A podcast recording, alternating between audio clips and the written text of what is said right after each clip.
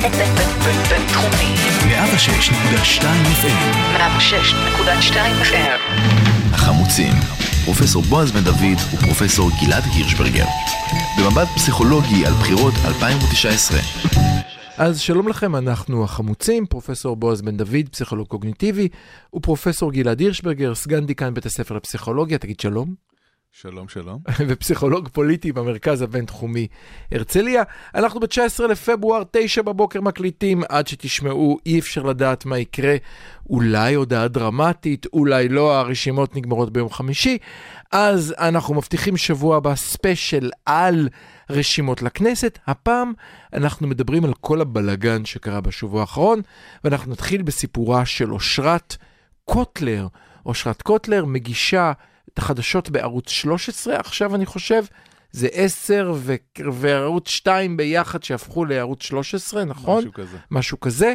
יש כתבה, אחרי הכתבה היא אומרת משפט, וכולם מגיבים פבלובית, כלומר בכלל בלי לחשוב ברפלקס, הימין מגיב, השמאל מגיב, ואני בכלל לא זוכר מה קרה. אז בוא תתחיל קודם כל על מה הייתה כתבה, גלעד. כן, קודם כל בוא לא נהיה שיפוטיים כל כך. בוא נשמע מה היא אמרה ונחשוב האם אה, התגובה היא באמת פבלובית, והאם מה שהיא אמרה...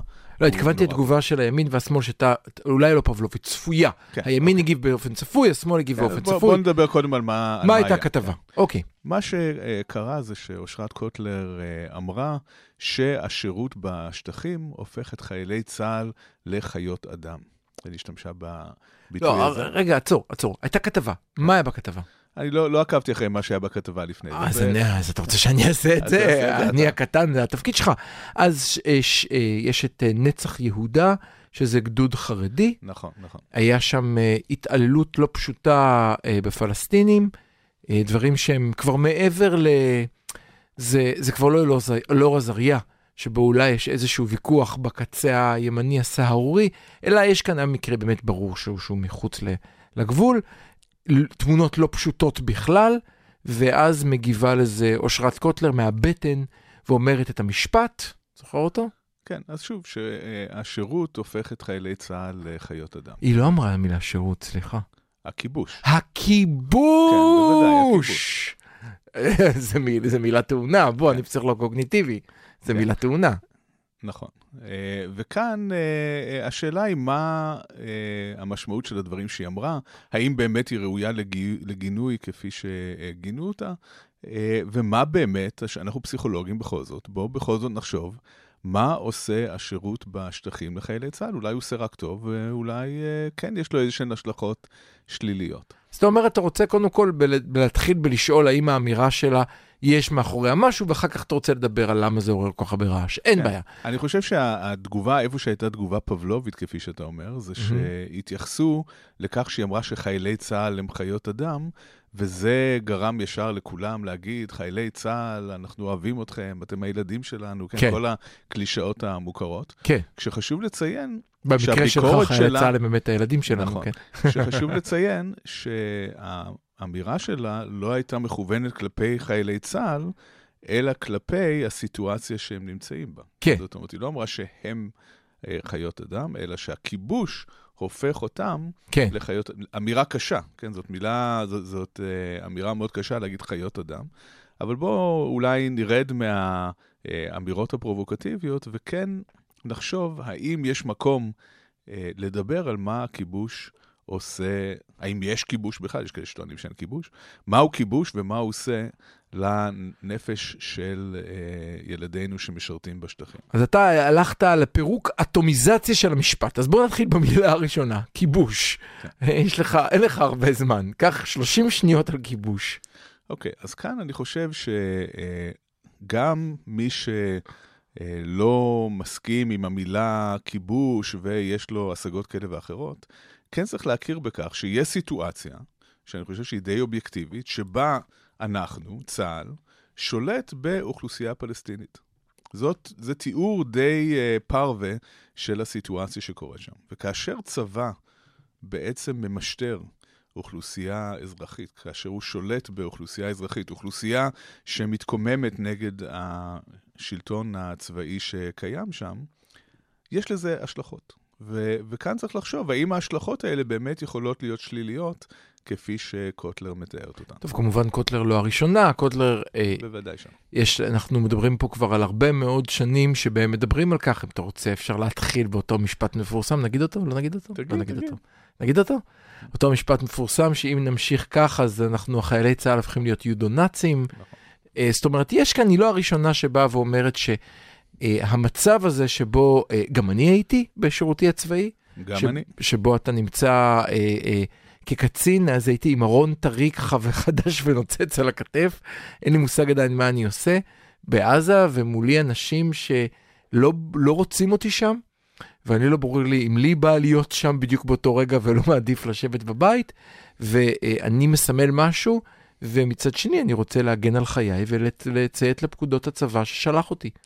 נכון, וכאן אה, אני חושב שדווקא השירות הטריוויאלי, הרגיל, הלא אלאור עזריה, כן? הדברים הרגילים שחיילים עושים, אה, צריך לחשוב מה זה באמת אה, עושה לנו, ואני רוצה להתרחק מהמושגים האלה של יודו-נאצי וחיות אדם וכל מיני מושגים פרובוקטיביים, ובאמת לחשוב פסיכולוגית איזה השפעה יש לשירות על חייל צעיר בן 18, שרק לפני כמה חודשים סיים בחינות בגרות, שהעיסוק העיקרי שלו היה אה, אם חברה שלו כן תרצה לצאת איתו או לא תרצה לצאת איתו, והאם יש לו מספיק אה, חורים בג'ינס וכל מיני כן. דברים מהסוג הזה.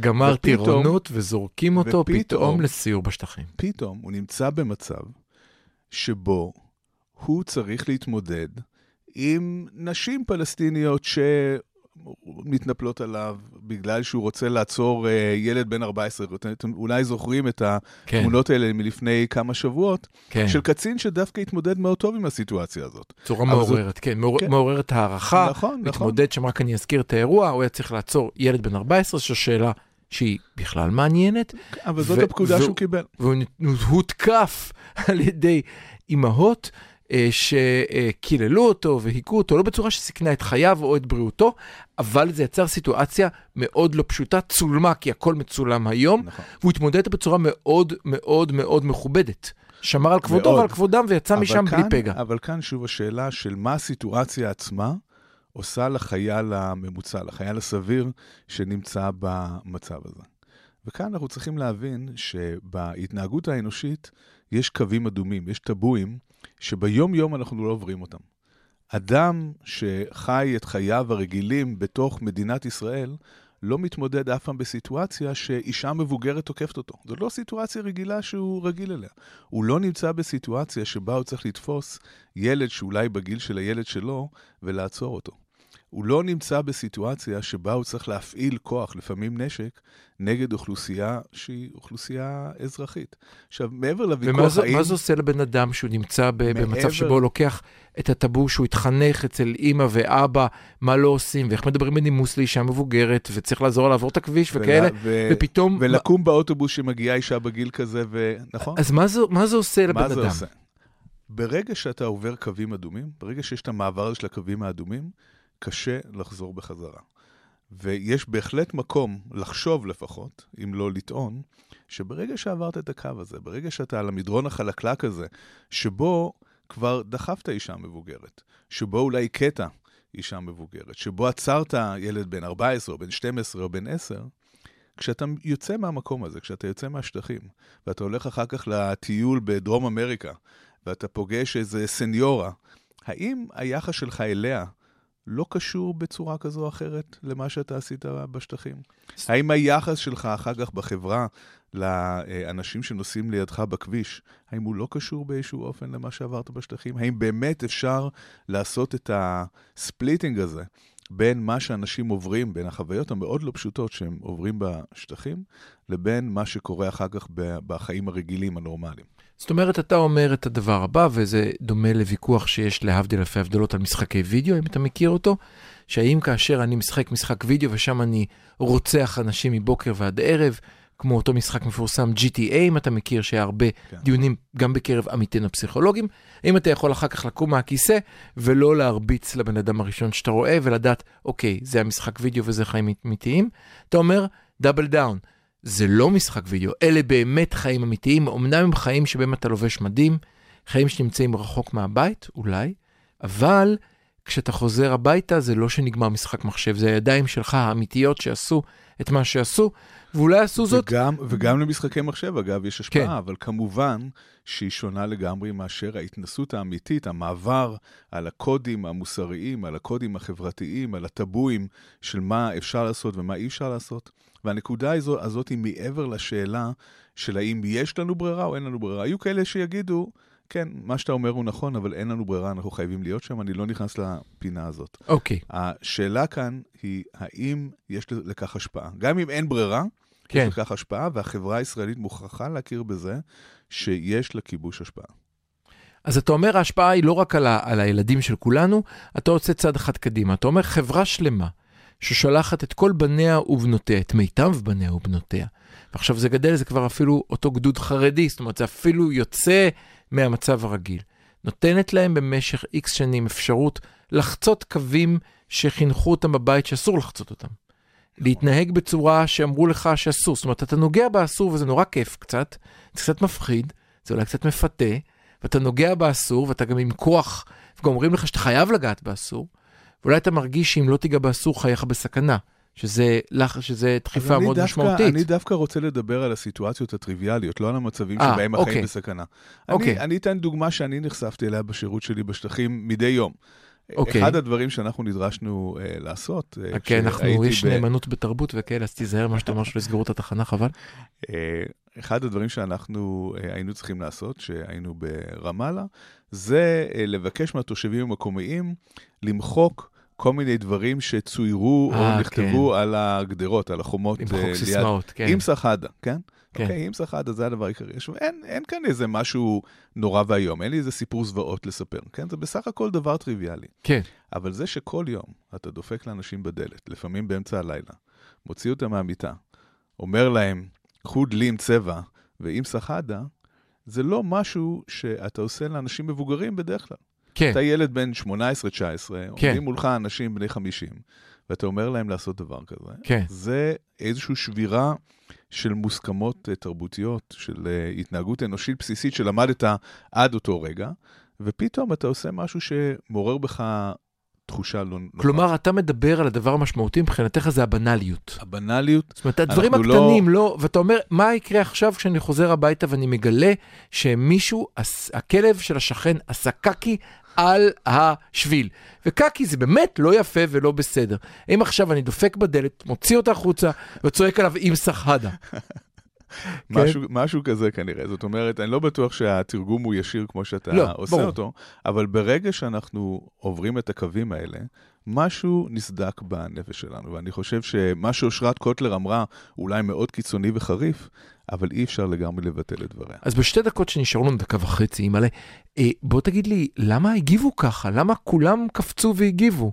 מה היה שם? אה, וזה מגיע לנקודה נוספת שחבל שאין לנו הרבה זמן לדבר אה, עליה, וזה הנושא של הכחשה. אנחנו חיים בחברה שמכחישה את הכיבוש, מכחישה את המשמעות של הכיבוש. מעבר לשאלה של האם זה טוב או רע, צריך או לא צריך, יש ברירה או אין ברירה, השאלה של מה זה עושה לנו, היא שאלה שאנחנו לא רוצים להתמודד איתה. אנחנו רוצים להאמין שאנחנו הצבא המוסרי ביותר, ושגם בסיטואציה הבלתי אפ- אפשרית הזאת, שבה חיילים צעירים צריכים לשלוט באוכלוסייה אזרחית שמונה אה, 2.6 מיליון אה, בני אדם, רובם לא טרוריסטים, רובם לא אנשים שרוצים לפגוע בנו, אבל המציאות היא כזו שמחייבת אותנו בעצם כל הזמן אה, להתמודד איתם ולנהל אז, אותם. אז אתה אומר, בוא, אני רוצה רגע להמשיך מה שאתה אומר. אתה אומר, אני, אני, אני אעשה פרפרזה קטנה מה שאתה אומר, ואתה, אל תכעס.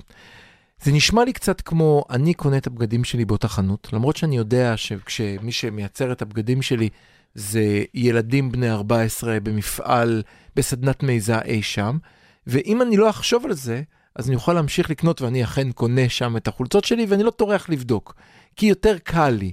כי אני מעדיף להתעלם מזה ולא להמשיך הלאה. אפשר, אפשר ללכת על הדימוי הזה, ואפשר uh, ללכת על מה שאנחנו רואים מכל ההיסטוריה האנושית, שחברות אנושיות מעדיפות לא לדעת uh, מה קורה בחצר, בחצר האחורית. אנחנו מעדיפים uh, לשבת ולשתות אספרסו בתל אביב, ולחשוב שהכל טוב, ולא להתמודד עם העובדה שבמרחק שעה נסיעה מאיפה שאנחנו נמצאים, קורים דברים מאוד מאוד לא פשוטים, שמערבים את הילדים שלנו, מערבים את הקרובים שלנו. כי מה יקרה אם נחשוב? שאין להם ברירה אלא אבל אה, גלעד, לעשות מה יקרה אם אותה. נחשוב? מה יקרה? מה יקרה אם נחשוב? למה אנחנו כל כך מפחדים לחשוב על זה?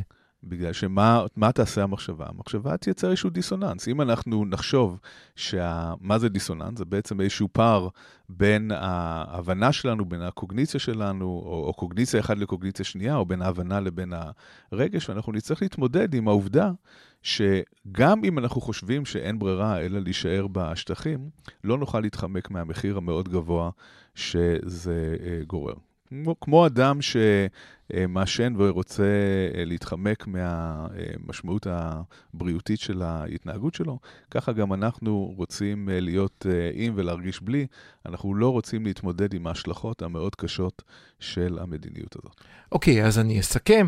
אנחנו דיברנו, אושרת קוטלר, אחרי כתבה על גדוד נצח יהודה, גדוד חרדי, שהתעלל בפלסטינים בשטחים, בכתבה באמת מאוד מאוד קשה ולא נעימה. אושרת קוטלר פתל, פלטה, אולי באופן אינסטינקטיבי ואולי בשביל לעורר מהומה, אין לדעת. היא אמרה שאנחנו שולחים את הילדים שלנו והכיבוש הופך את הילדים שלנו לחיות אדם.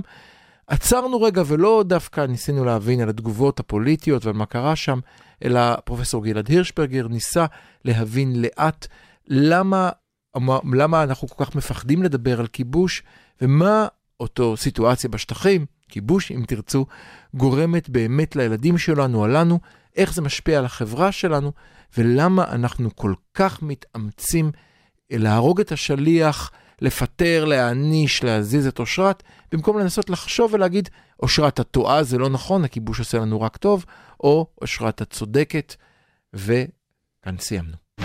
החמוצים, פרופסור בועז בן דוד ופרופסור גלעד הירשברגר. במבט פסיכולוגי על בחירות 2019.